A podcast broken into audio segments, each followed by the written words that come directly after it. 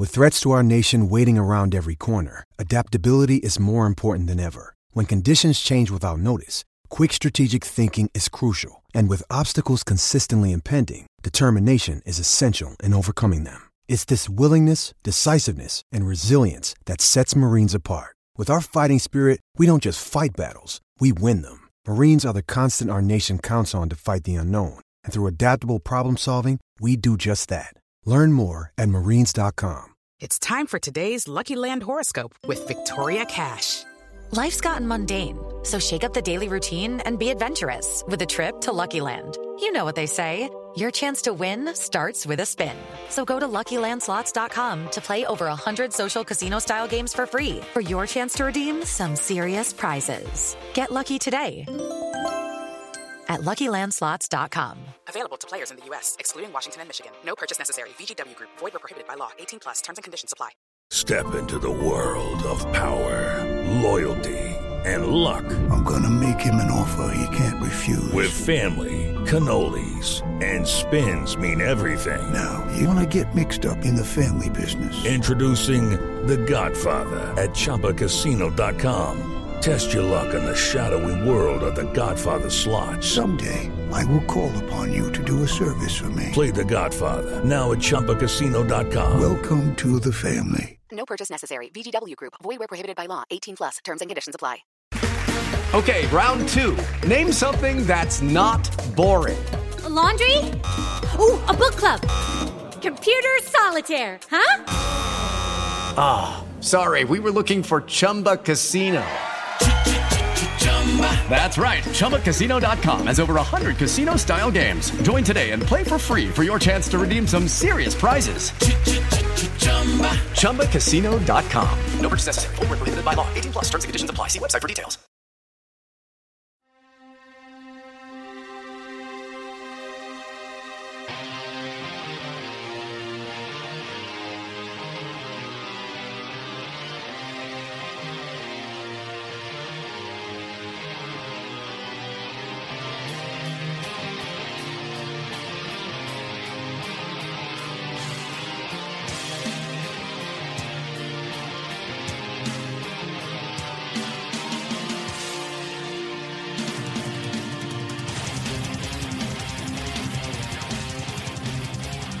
Ahoy Mets fans, welcome to episode 229 of Amazin' Avenue Audio, the official podcast of your SB Nation New York Mets site, Amazin' Avenue. My name is Brian Salvatore, and we are in the throes of spring training right now. We are still a few weeks away from opening day, but we are having uh, Mets frontline pitchers pitching every day. Most of the folks are back from the World Baseball Classic, and so there's some stuff to talk about. Some stuff that Chris McShane and I get to right now. Well, Chris, we're recording this on Wednesday afternoon, and today Matt Harvey started for the Mets, and there was a little bit of concern about the lack of velocity that he showed. Um, I did not watch or listen to the game; I was on kids' duty all day today. But um, you know, the the idea of Harvey having a dip in velocity is not a crazy one, especially after his uh, off-season surgery and you know just the process of coming back from a serious arm injury. So does does Harvey's dip in velocity bother you? Is it something you think is to be expected? And I know you, so I know you're not worrying yet. But at what point will you begin to worry? Well, I will say that I have at least a little bit of concern, and it's not because it's a surprise. Uh, it's just you know, it, anytime there's something tangible like that, I think it's fair to at least be concerned about it. Okay. But, you know, that being said, he's Matt Harvey. And I know the track record of people coming back from this surgery is not, uh, let, let's say, not as good as Tommy John, which is also not guaranteed. Right, right. And it's also, it's, it's a little bit unknown what happens in this surgery after this surgery because there haven't been too many pitchers that have gotten it, and specifically, there haven't been too many power pitchers at this point in their career that have gotten it. Right. So yeah, it's. I have some concern about it. I think the extent of it might be somewhat limited because he's still not throwing really slow. You know, the, the reports today were he was sitting 92, 93, touching 95, which obviously is not what we're used to seeing from Matt Harvey. Right. But it's not like he's sitting 88, 89 and touching 92. So that to me, at the stage that he's in in his recovery, uh, you know, it's concerning, but not alarming. I, I want to see where he ends up and what he looks like pitching at that velocity before I, you know, go too crazy. Yeah, it. th- th- that makes total sense to me. so you know you look and see he it, it would be weird to see him averaging less than 95 on the fastball only because he's pretty much always been over that Right. uh, you know, even early last year, he was just below, like depending on where you like to round at which, where after a decimal point, you know, you, you like to round. Yeah, yeah. Uh, you you could end up calling it 95. So, and, and it got a little bit better as the season went on. Uh, yeah. So I think it's something that's worth watching. I think spring training velocity is sort of uh you know when it was bad for deGrom last year, it was oh hey it's only spring training, and then this year it's really good, so it's like oh great everything's perfect. The deGrom's velocity is already really high. Yeah. Uh, I think I don't know. It- there are fluctuations in velocity over the course of a season for any pitcher. Um, you know, temperature can have an effect. Just the endurance of a full baseball season can have an effect. So, I don't want to read too much into what's coming off the radar guns in St. Lucie, especially if he's, you know, I don't want to say he's not putting 100% into it because uh, I would expect that he is, but not maxing out in spring training games. right. Which, he shouldn't be doing anyway. Right. So I, I guess my I'm, I'm differentiating 100% Everett in terms of coming back from the surgery he had without having every pitch be at that level of Right. how hard, hard he can throw. Right. So, you know, it's I with anybody who returns from an injury, I still like to give a lot of weight to the talent and performance that they displayed before the injury in trying to figure out what they're going to look like when they come back. So, I could see a very good season from Matt Harvey in which he is like the third or fourth best pitcher on this team. And that's okay. That's only because the other guys in the rotation are really good.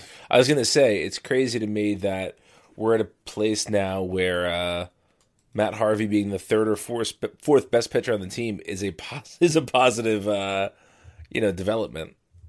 Yeah. Yeah, no, it's uh, not something that if you told anyone in 2013 that that would be the case, yeah, nobody would have believed you. Yeah, it would have been a it would have been a mad panic if we if people thought that. Right. Well, yeah, the only two conclusions there would be that, you know, Harvey fell off a cliff, uh, or that, you know, the Mets were sold and went out and signed Yeah, uh, every signed or acquired in some way every expensive great pitcher that was available. right. Because I mean, who else would have been the pitchers on the Mets in 2013? Right. Oh yeah, 2013. You still had plenty of Jon Niese and Dillon Gee. yeah, Um, let's reminisce a little bit more and actually.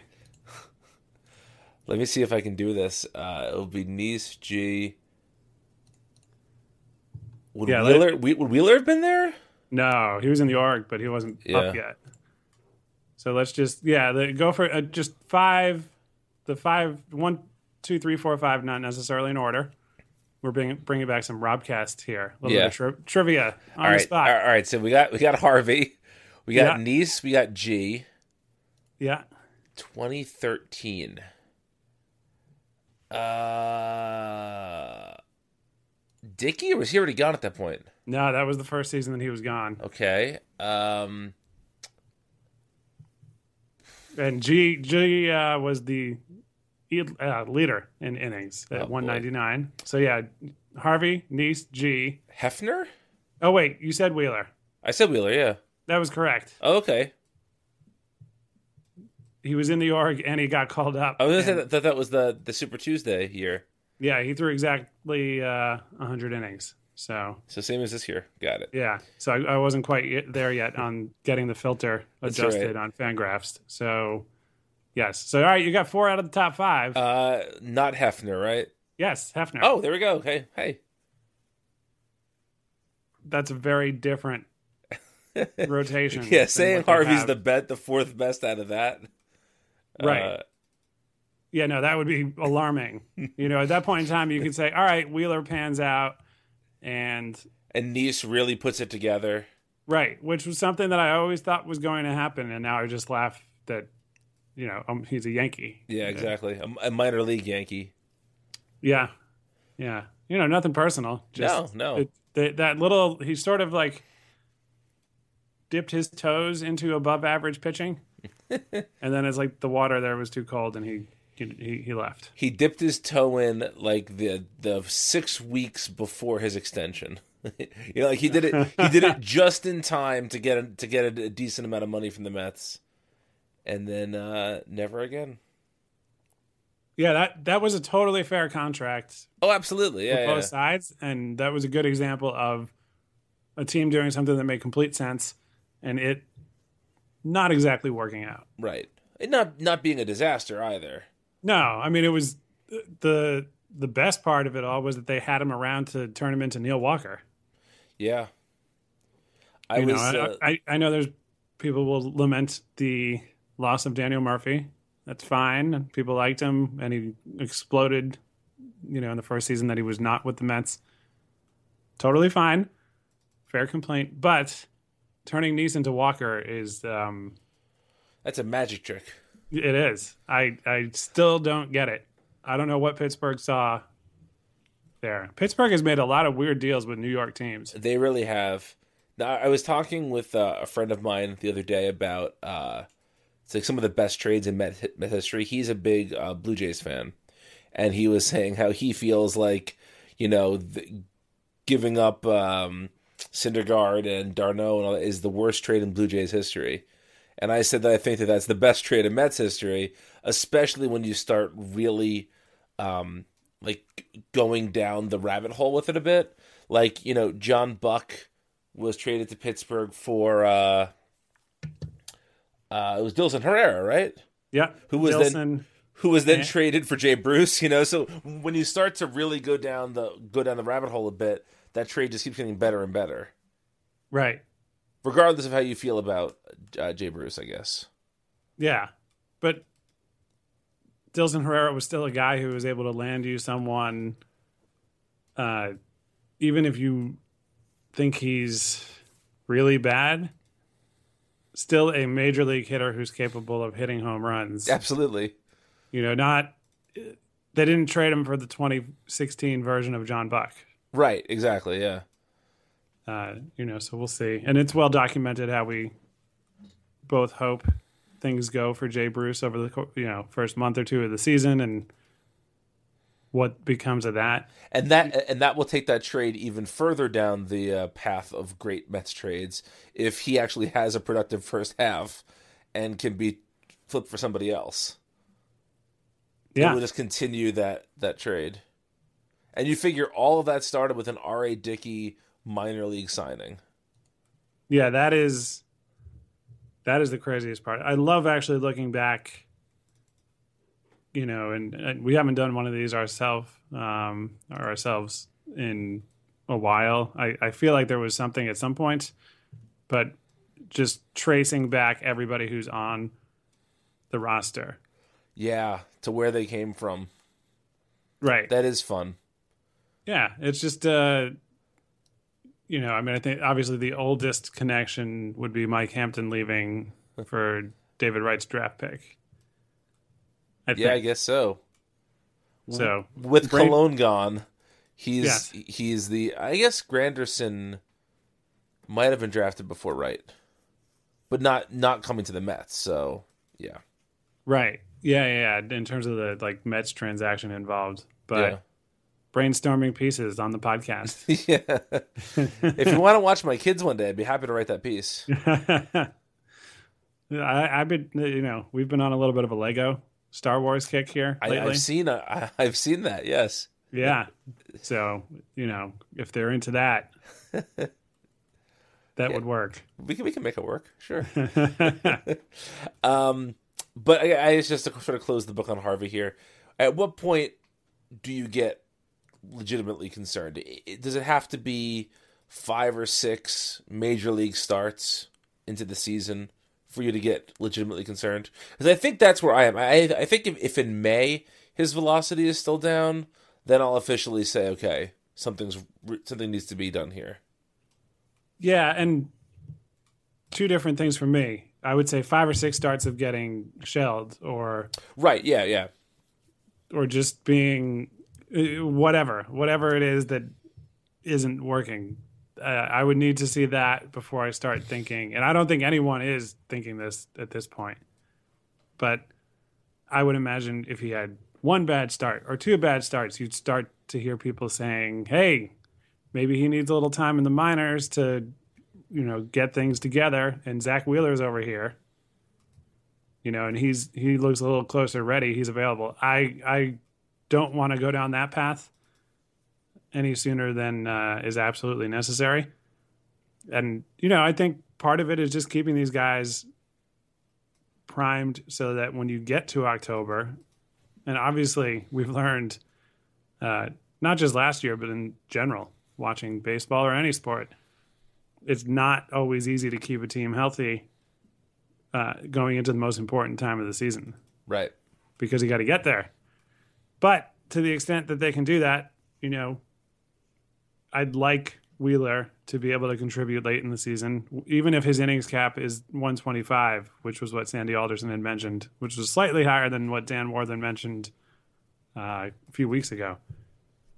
That's still not a lot of innings to play with to have him be around, even if it's in September. Uh, so yeah, I I like that. You know, Syndergaard is the clear opening day starter. If deGrom is really in top form, he may still be the best pitcher on the team. And you know, that's just for the two of them to both go into a season thinking Cy Young contention is realistic. Is uh, it's a treat Absolutely. so yeah, I'm not. I, I would need to see significant poor results on Harvey before I start thinking about, you know, is this a problem that needs to be solved? I agree with that. Um, I also think that you know, no, nope, nope, not going to say it. I, I was going to say something that was going to cast possibly a uh, a negative light on the situation, but I'm going to stay optimistic. I'm taking a page from my friend Chris McShane. so uh, that brings us to, um, I, I guess we should talk about the Winter Classic. Rumors are that the Winter Classic, the yearly outdoor NHL game, is it always New Year's Day or is it just around New Year's Day?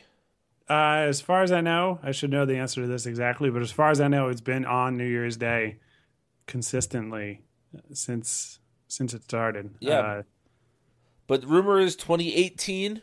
We'll see this be uh, at Citi Field, which would be, I think, a lot of fun. I love going to see hockey in person. I love going to Citi Field. If I can combine those two things for one day, it's a pretty good deal. Uh, Chris, you're a much bigger hockey fan than I am. What do you think about the Winter Classic? Just in general, before we get to Citi Field, what do you think of the Winter Classic in general? I think it's a lot of fun. Oh yeah, as an event, I love it. It's uh, you know, it sounded a little quirky when they first did it, but they've packed every stadium that they've had it in. I've never actually been to a Winter Classic game. I did go when they've sort of expanded and done the stadium series. Um, they have a couple other names for specific games. I forget the name of the Canada specific one, uh, but it's in person. I was at the night game at Yankee Stadium, Rangers Islanders. That I think it was like 14 or 15 degrees when the game started. Jeez. Yeah, that that was cold. I honestly don't know how those guys competed, you know, in that intense of an environment, playing an NHL game uh, in that temperature. You know, the the benches are heated and everything. It's a little. There are some attempts at offering comfort, but when you're out there going full tilts, it you know it's got to like burn. Uh, oh, it has to.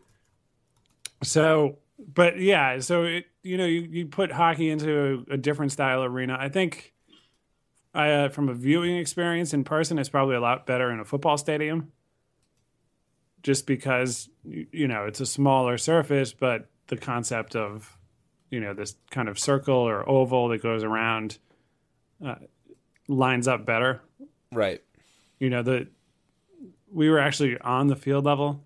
Oh, uh, really? For, for that game, but in hindsight, I would have preferred to be second level. You know, maybe even the upper deck, just somewhere where you get over a little bit more because you know the way the rink is set up. Depending on where exactly they put it, you might be in a seat that would be amazing for baseball, but since the rink is out somewhere around second base, short center field, you don't have that you don't have that angle to see over. Right. So like there's just a certain part of the ice that gets completely cut off if you're sitting, sitting low down. So assuming this does actually happen, uh, that's my seating advice. Shoot for the 300 or 400 level at Citi Field. Just don't buy all the tickets and make them cost a million dollars. Yeah, I, I think it's a pretty I think it's a pretty popular event among um, among sports fans. I don't know why it wouldn't be. It's a lot of fun. It's a cool idea, and I think that Citi Field is a uh, is a ballpark that you know has lots of nice amenities and would probably be well suited to this. The only downside is the downside of the event in general, which is that it's going to be damn cold. Yeah. Yeah, there's some point. I don't know. I, I hope to never get to a point that I would say, nope, not going to do that. It's too cold. But that game that I went to was about as close to that point as you can get. Yeah. And I know there's some football towns and cities that get colder on a consistent basis, and I'm sure the, you know, the, a couple of the outdoor games in Canada have been much colder. But hey, you know, we, for the climate that we live in here in New York City, that's about the point where I start to go, all right, three hours outside. Am I like, am I crazy? Well, the the other the other thing is that it's not like all right. So I went to a couple of Pittsburgh Steelers games when I was in college that were fucking freezing. I mean, like you know, uh, people were afraid to like touch the handrails because your hand was going to freeze to the handrail, right? That kind of cold, Right. But, but here's the thing: if you want to see a Steelers game, that's your option. If you want to see a hockey game, there are 81 other games you can go to, or 80 other games you can go to, you know, uh, that are indoors during the year. Yeah. So yeah, it's uh it, it's a lot of fun, I think, even with the freezing part of it. And you never know. I mean, it, with the way this winter's been, uh, this game could be two days after a blizzard. Uh, it could be 70 degrees and they, Yeah. they can't play because there's no ice. That's an excellent point. you know it's it's unpredictable in that regard but in terms of the actual uh rumored game rangers Sabres i enjoy rangers islanders games uh, i do not enjoy islanders fans Uh, Snap. uh, no i mean I, I think they would probably some of them are probably listening they'd probably say the same thing about rangers fans um so objectively speaking that would be the game that would make the most sense to have there.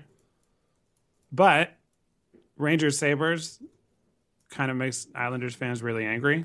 And in that sense, I find it very funny.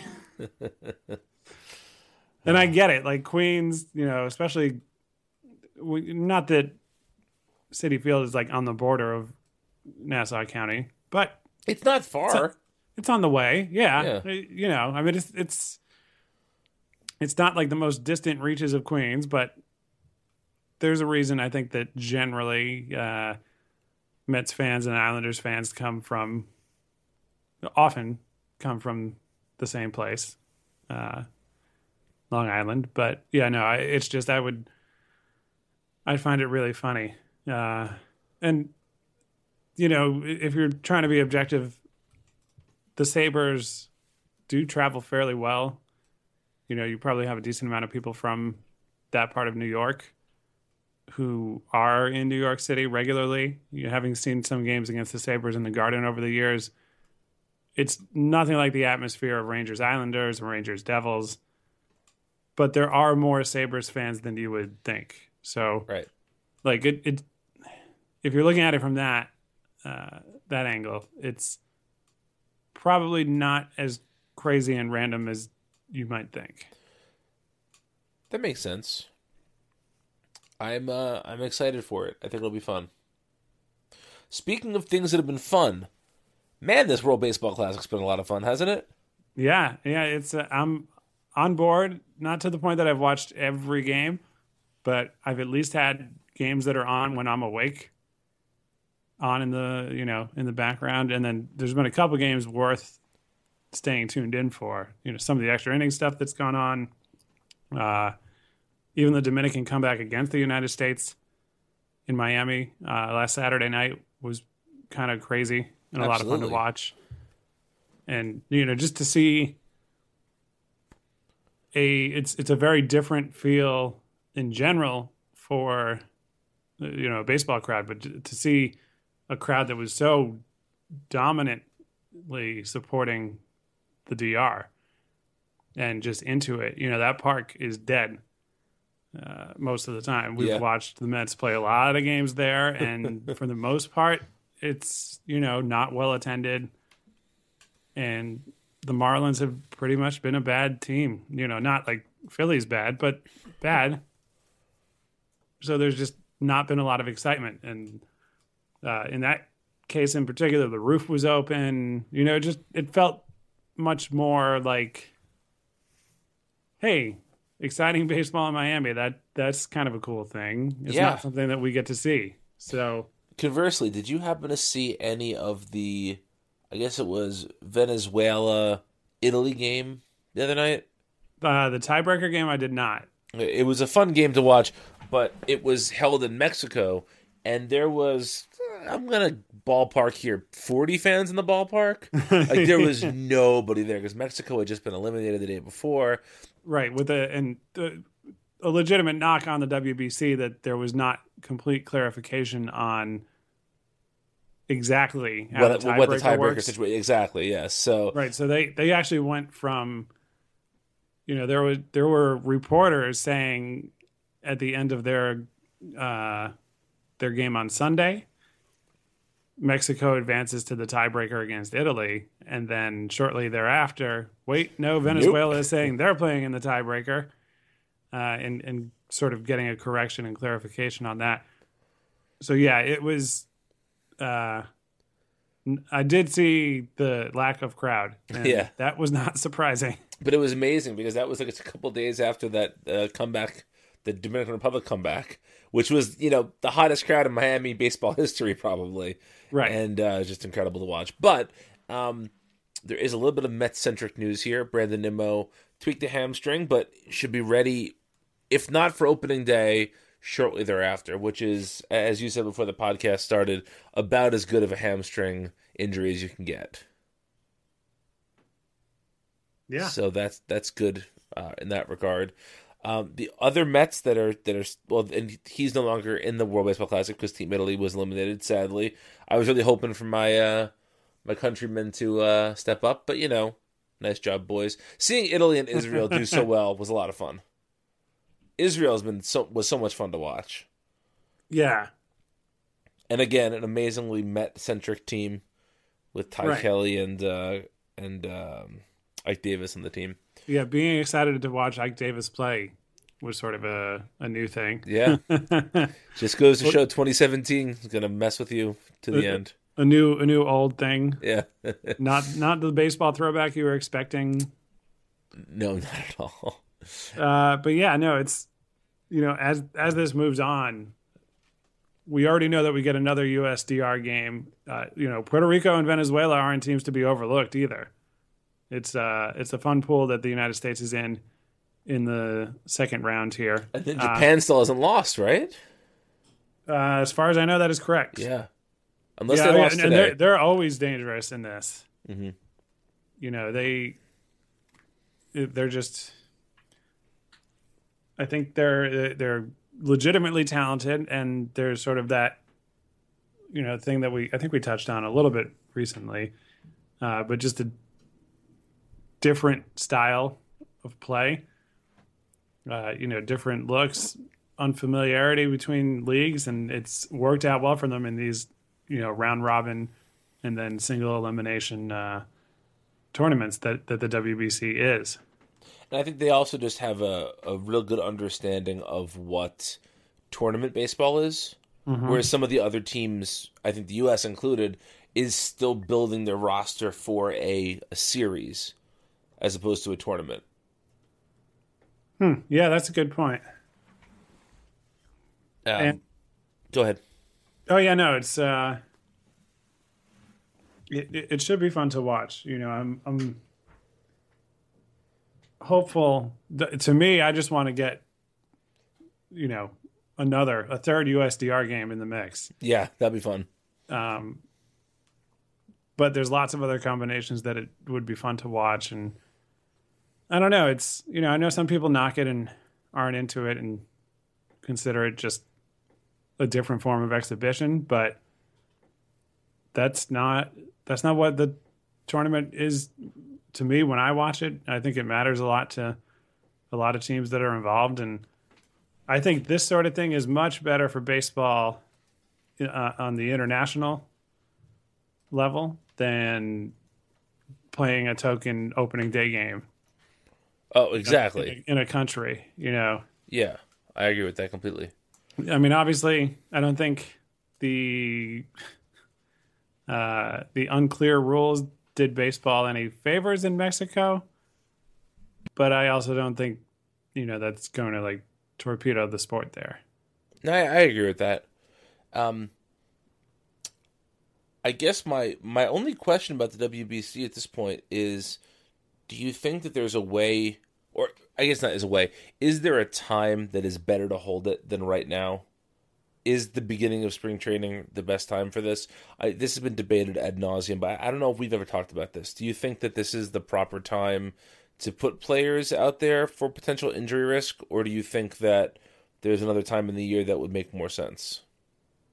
From that standpoint, it might make the most sense to do it after the season ends.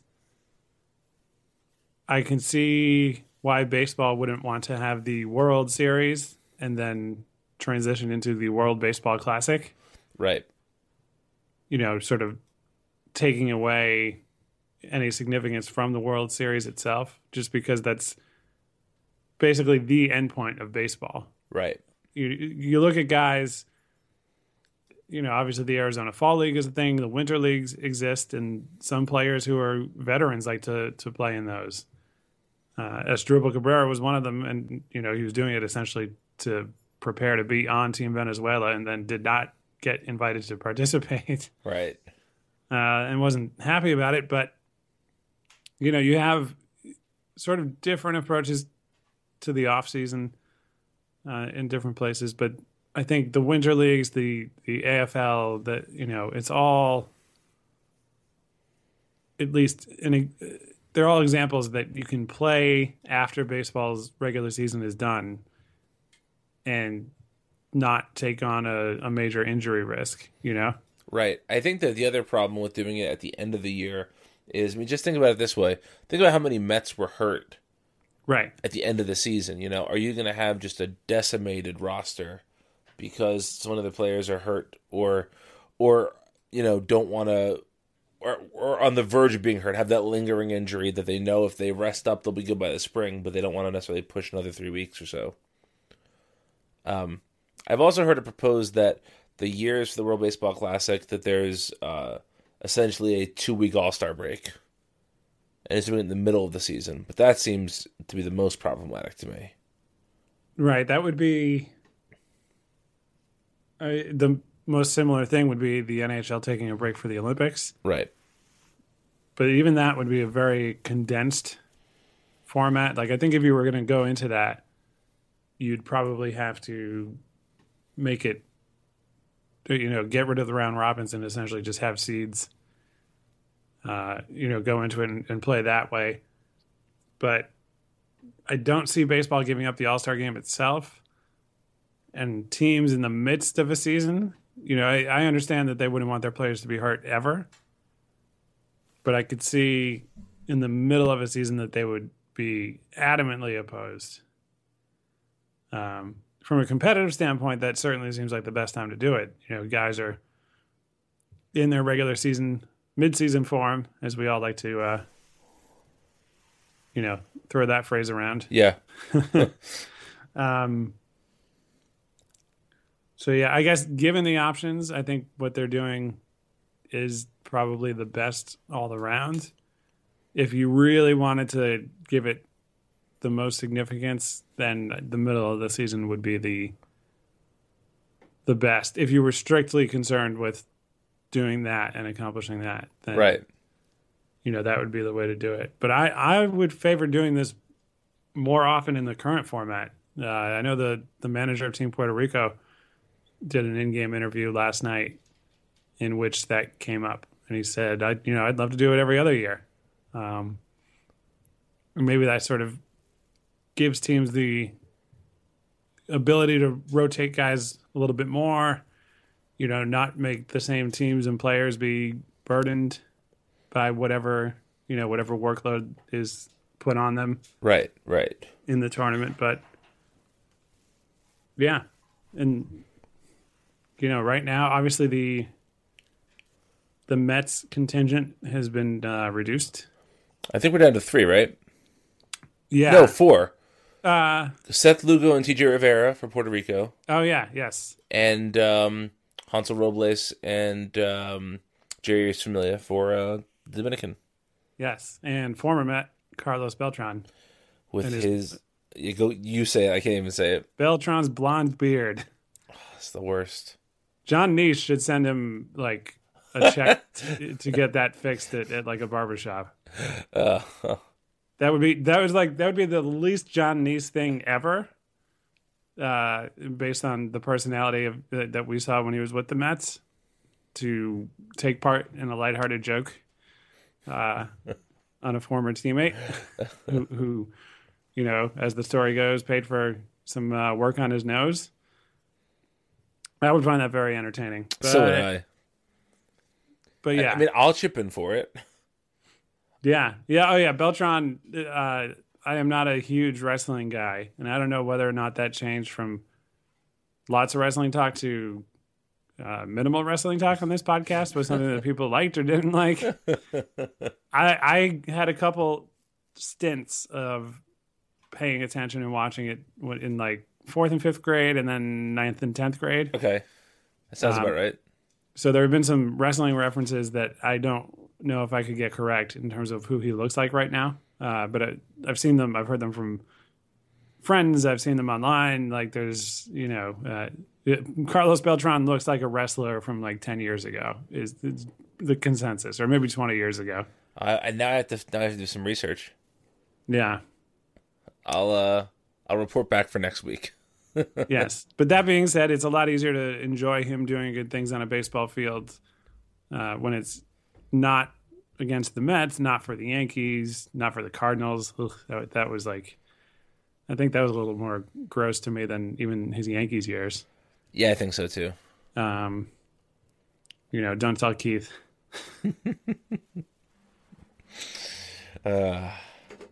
Do you think Keith Hernandez, if there was a fire in his house and he could save either the Cardinals or his family, who would he save? I don't know. He seems like a family man, but I don't know. It's closer than it should be. yeah, He loves the Cardinals. He, He- loves he the really Cardinals. Yeah. All right. Well, any? Uh, I guess as we wrap up here, any uh, rooting interest in the WBC at this point? Um, well, it would be nice to see the United States win one. So you know, I think that would be my my preference. Not to sound unpatriotic, uh, but you know, I was a little more invested in Team USA when David Wright was a big part of it. Um, so that that's only natural. You know, you get attached to guys who you've seen, you, you know, who, who are on your team and who you've seen in person. Right, so, right. so yeah, there's there's that. I'd like to see the U.S. win one. Macy is chiming in with her uh, her thoughts in the background. Uh, and then uh, aside from that, it would be cool to see somebody new win it, and you know, Japan and the, the DR have great teams that aren't undeserving, but it would be fun to see Puerto Rico win it, or you know, The even Netherlands. yeah, yeah, just a just somebody new. Uh, but ultimately, I what I like about this is it's competitive baseball, and you know you, you can root for your country. At least coming from like my perspective, I can root for the United States, but if they don't succeed, I'm not going to have that kind of thing that if the Mets get eliminated from the playoffs, I don't want to watch anything else Right, right, exactly. um, you know, it's sort of the cliche, but just rooting for good games, like Yeah. just just fun, exciting baseball games, uh, and maybe that's the ultimate appeal, like escaping the routine and just changing things up a little bit and appreciating the actual game of baseball instead of the game of baseball as seen strictly through the lens of a Mets fan all the time Yeah. because it's a very different world. You know, it, it's it's easy to get caught up in, uh, you know, what did the Mets say about this guy's injury and when did they say it and how did it change and you know start to it, that sort of obsessive fanatic level. And uh, you know, I'm not uh, I'm not just casting that on other people. We're a part of it. But it, you know, it's nice to take a step back from that and just go, "Oh, hey, here's a bunch of guys who are really good at baseball. This might be fun to watch." Yeah, I, I feel like when I was um, when I was younger and the Mets were really bad all the time, I could get really invested in a playoff series because there was no chance the Mets could have been there, you know. But these last couple of years have made it hard to care about the playoffs after the Mets are out of it. So Right. I agree. Yeah, it's been fun. And uh, when does it wrap up? It's soon, right? A couple with it, by the by this time next week. Are we done? Uh, yeah. It, so it's, um, let's see. So you have the this round robin goes through the weekend, and then after that, it goes into basically a WBC version of the Final Four. So I'd have to look at the exact dates, but it, it should wrap up pretty quickly after this. Yeah. Yeah, the semifinals are on the 20th and 21st, and then the final, uh, the championship game is on the 22nd. So that's not that far away. No, it's not. and that means that opening day isn't that far away. That is correct. This is all good news.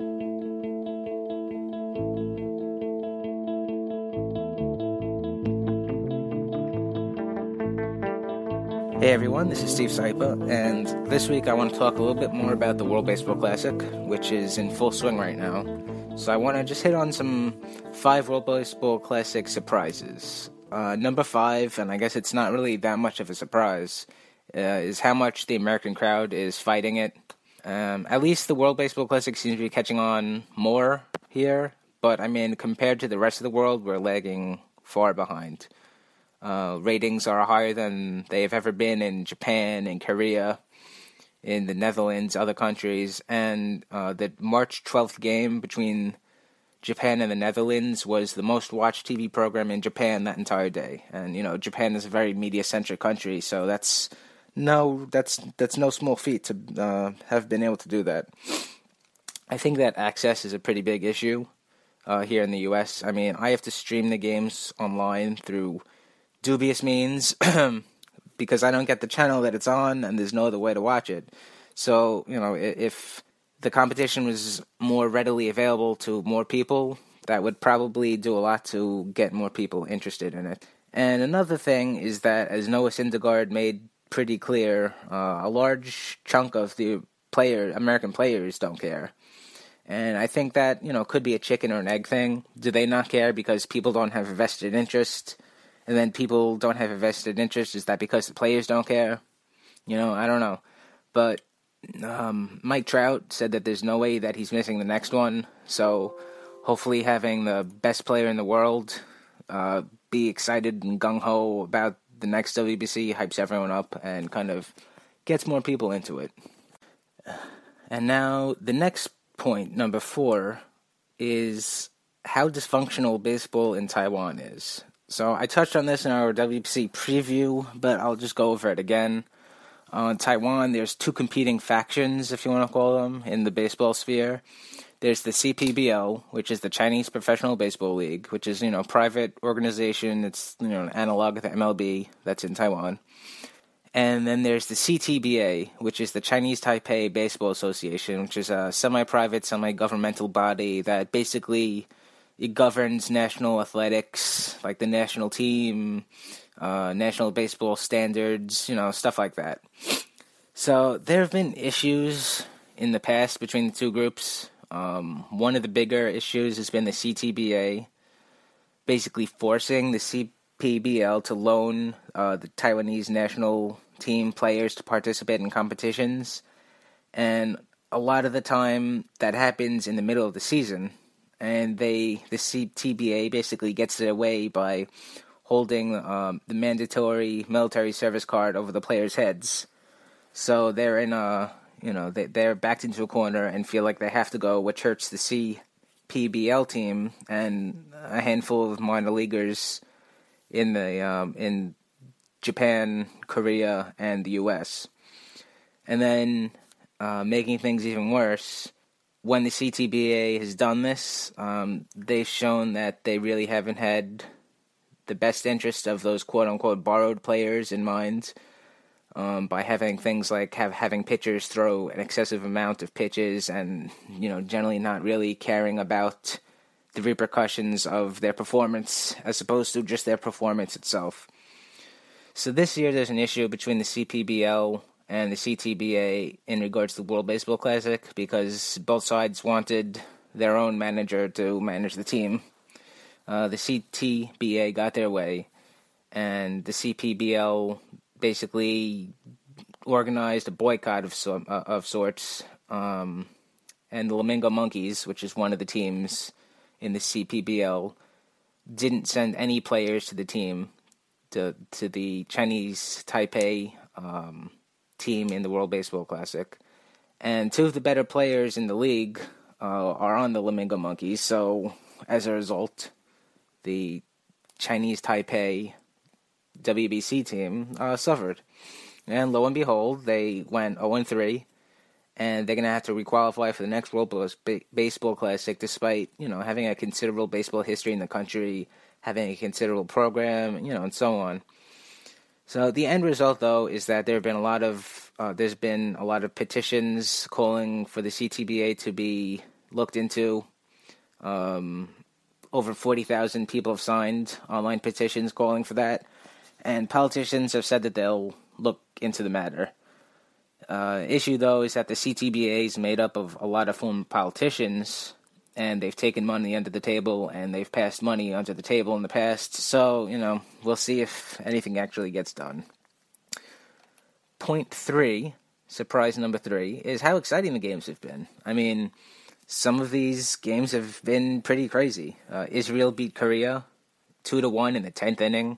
Netherlands beat Taiwan six to five in the bottom of the ninth. Italy came back from five runs down in the bottom of the ninth to beat Mexico ten to nine. The U.S. beat Colombia three to two in the bottom of the ninth. Venezuela beat uh, Italy uh, eleven to ten in the tenth inning.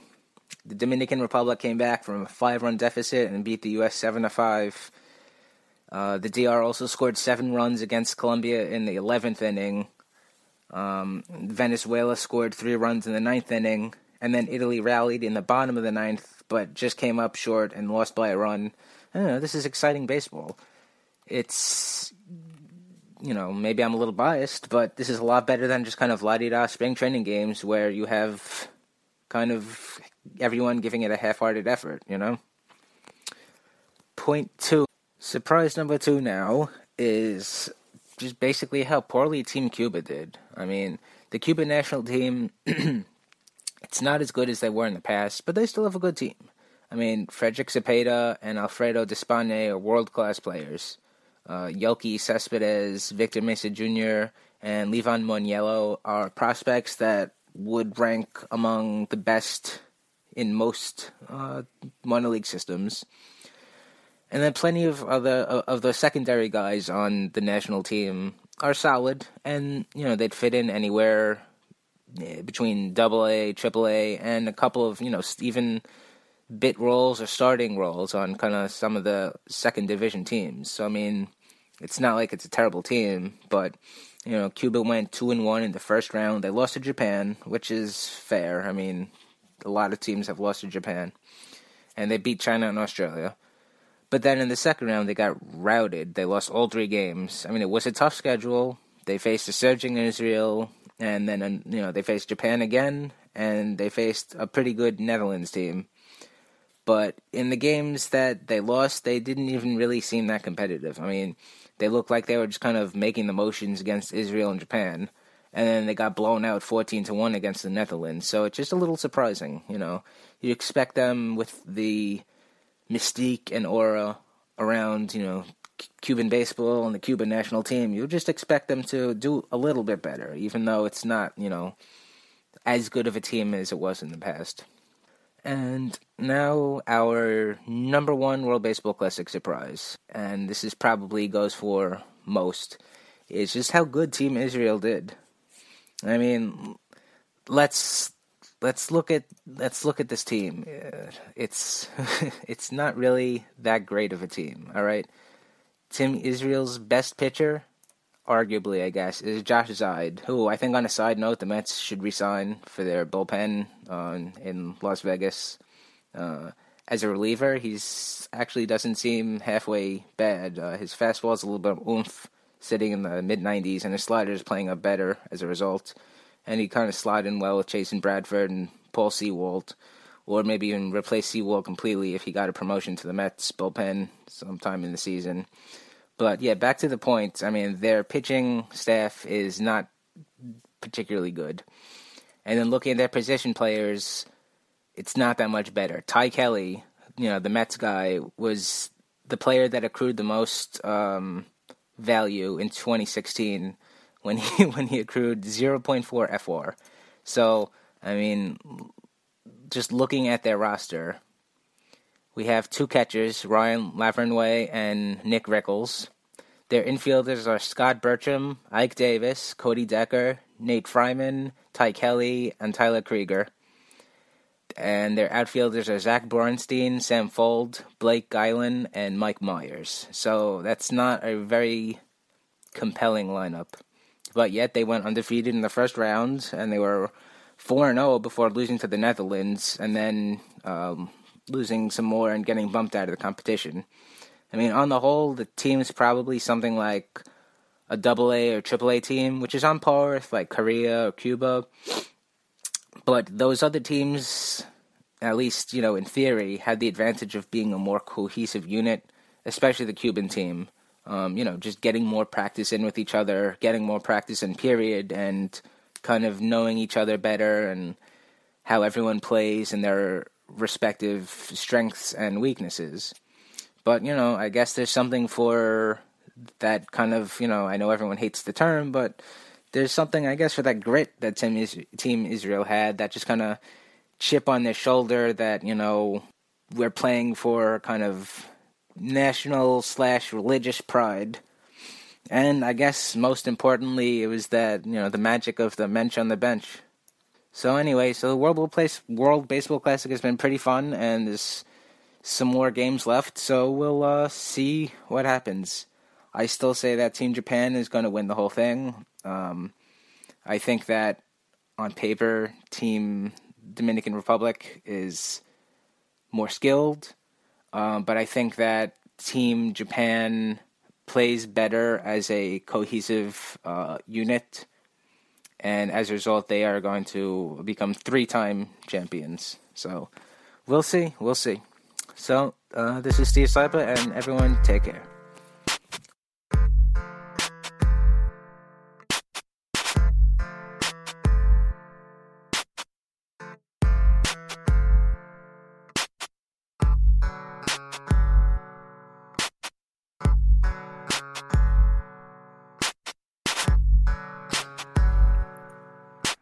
Welcome back to Forgotten Mets. I'm your host, Brian Renzi. In honor of the 2017 campaign, we'll spend some time in the coming months looking back at players who had a hand in the 67, 77, 87, 97, and 07 teams. Last week we looked at Ed Charles, who arrived in Flushing in 67. This week we'll look at a player who made his major league debut in 87, outfielder Mark Carreon. The most poignant memory that sticks out to me about Carreon was an incredible catch he made where he crashed into a wall, robbing an extra base hit, snow coning it in the edge of his glove. But when he crashed into the wall, the ball flipped out of his glove back towards the infield, and he managed to regain his balance and dive and catch it with his bare hand on the warning track. What made it all the more remarkable is that he did, made the same catch twice um, at, on separate occasions. I can't recall whether it was the same season or two separate seasons, but he literally made the exact same crazy barehanded diving catch after he almost caught it twice. Um, that and he also hit a bunch of pinch hit home runs, including some game winners. Um, and he ended up being the Mets' career all time pinch hit home run leader. Uh, Carreon, uh, his father was Cam Carreon, and who played eight years in the Bigs catcher back in the 1960s. And I guess he had his dad to thank for the, the strange situation where he was a, Mark Carreon was a left-handed thrower but a right-handed hitter.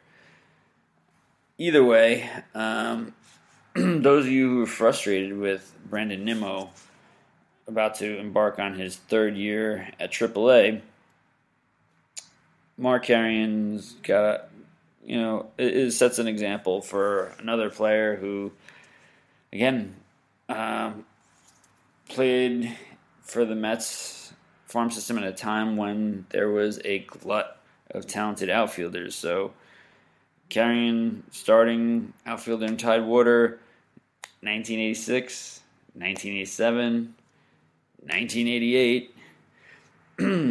and even though he had cups of coffee with the team, with the parent club in 87 and 88, he was starting his fourth season at Tidewater in 89 before he finally got a reasonable shot in season in May of 89. Uh, then his second major league hit was a pinch hit homer. His third major league hit was a late inning go ahead pinch hit homer that gave the Mets a win. And that became a bit of a theme as he went on to hit four pinch hit home runs in his rookie season, which was the Mets' season record until it was recently broken by Jordan Valdespin in 2012. Now, Carreon was a corner outfielder by trade and came up as such in 89, but as we all know, the acquisition of Juan Samuel and jettisoning two two beloved center fielders, Lenny Dykstra and Mookie Wilson, ended up opening up a Pandora's box in center field where anyone could get out there. Uh, you know, we ended up having a second baseman playing out there, Keith Miller. We had Hojo out there later on at some point. We had, um, an, well, in, in 1990 anyway, you had Miller, a second baseman, another corner outfielder, Daryl Boston, and um, Carreon sharing center field out there. And Carreon was raking against lefties in 1990, had an 829 OPS. Um, but he ended up getting injured late August on the base paths. And in a situation somewhat familiar to last year's fans uh, with uh, Wilmer Flores' injury, it came back. It probably came back to haunt the Mets more than we remember or really thought of at the time. For the short end of a platoon guy getting injured, what's the big deal? But he was then replaced by Keith Miller had a 675 OPS against lefties. Uh, also, Darren Reed, who never amounted to much, um, hit, who hit a career high 205 that season, got some playing time.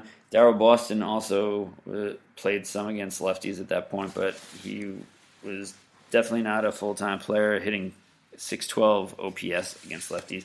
In any event, the the Mets were up half a half a game on the Pirates on September 3rd when they proceeded to lose four straight games to lefties without their lefty masher Carreon in the lineup. This including a crushing sweep at the hands of the Pirates, who would eventually win the division. But the Mets did get within the half half game of the Pirates again as late as September 20th, but then got swept in a doubleheader by two exposed lefties. Carreon continued on as uh, the lead right-handed be- bench bat, sometime outfielder the next two seasons.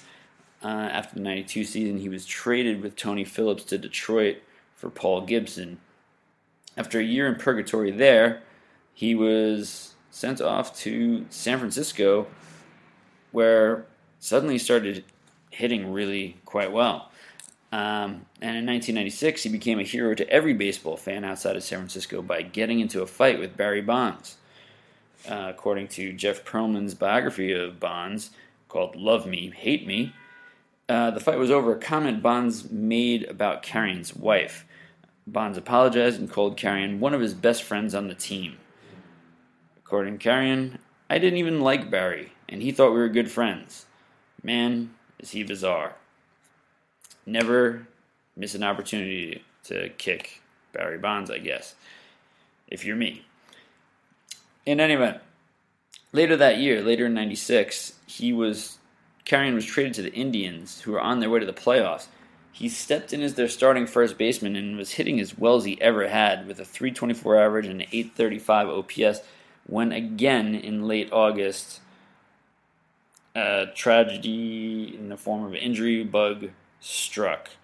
He fouled the ball off his shin and injured himself to an extent that he ended up not playing another game for the rest of the year, which was kind of a problem for the Indians trying to find a first baseman. And it ended up that the Indians had to play another ex Met who got in a fight with Barry Bonds, Jeff Kent.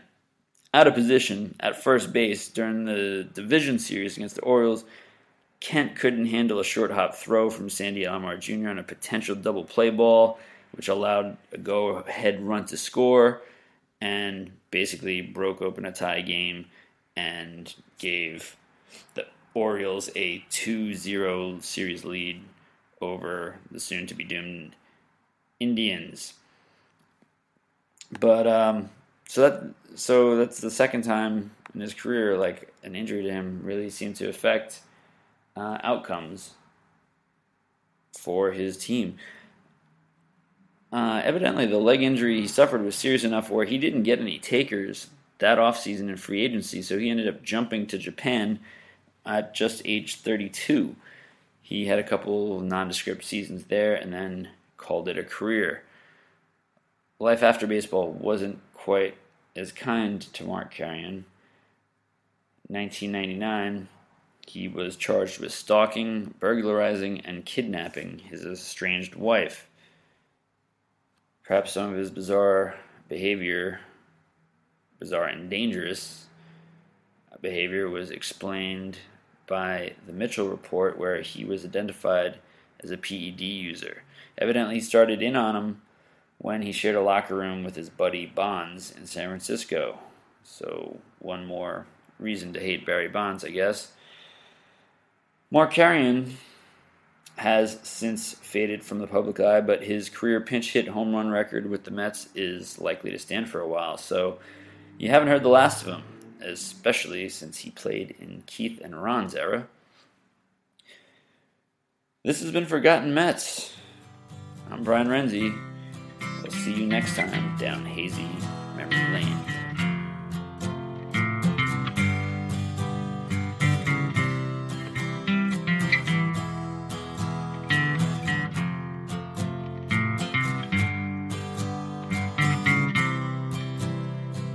Well, folks, that does it for another installment of Amazin' Avenue Audio. Thank you so much for listening. We truly appreciate it.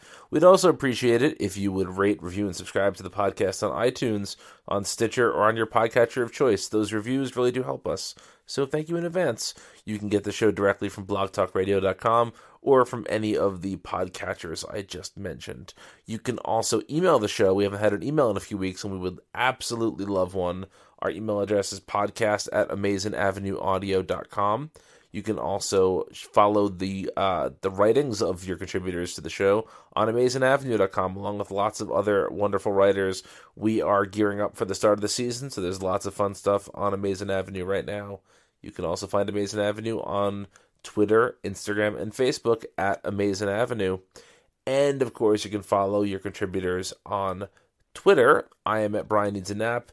Chris is at Chris McShane. Steve Sypa is at Steve Sypa. And Brian Renzi is at BRenz78. So next week, the World Baseball Classic will most likely be wrapping up. And we'll have more to talk about on Amazin' Avenue Audio. But until then, let's go Mets.